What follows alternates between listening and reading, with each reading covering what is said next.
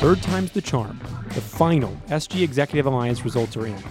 Also, a month long string of package bombings comes to an end on Wednesday after the leading suspect dies. And does the women's basketball team have a shot in the Sweet 16? All those stories and more on this week's Daily Texan newscast.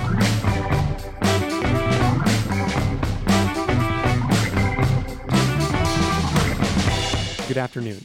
It's Friday, March 23rd. I'm JT Lindsay. And I'm Rachel Zane. After a month of delays, moratoriums, and controversy, the Student Government Executive Alliance election is finally over. Colton Becker and Mehraj Rahman won more than 56% of the vote, with Guneez Ibrahim and Hannah Morris earning 43.7%. After the results announcement, the winning alliance said the team will reach out to followers of the Guneez Hannah campaign to begin, quote, mending the wounds of the election cycle, Throughout the three campaign periods, the Election Supervisory Board issued multiple sanctions against both alliances, including two personal moratoriums early Thursday that prevented Ibrahim and Becker from campaigning. The main suspect in a series of bombings in Austin this month was killed in an explosion Wednesday morning. The suspect, Mark Anthony Conditt, detonated a bomb after police followed him in his car, according to Brian Manley, interim chief of the Austin Police Department.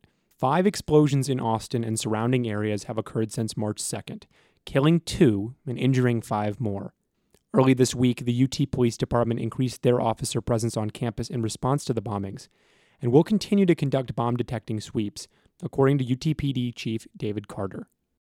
The UT System Board of Regents approved increases in tuition in a meeting on Monday. Tuition will increase by $104 in the fall of 2018 and by another $106 in the fall of 2019 for in state undergraduates, and by $370 for out of state undergraduates both years. The UT system estimates this change will generate $13 million more per year to the university. The Longhorn women's basketball team is headed to the Sweet 16 for the fourth year in a row. Lashann Higgs led the way with 19 points in an 85 65 victory over the Arizona State Sun Devils on Monday. Brooke McCarty's double double helped the team overcome the Sun Devils, who showed signs of a comeback at the end of the first half, but fell apart early in the second. Karen Aston's second seeded Horns will face the third seeded Bruins of UCLA on Friday. That's all for this week's news. You can always catch more news at dailytexanonline.com. Be sure to follow us on Twitter at Texan Podcast and subscribe to this and all our other podcasts on iTunes, SoundCloud, and Stitcher Radio. Just search The Daily Texan. The music used in this podcast is Stairwell by Ryan Anderson. Have a great weekend.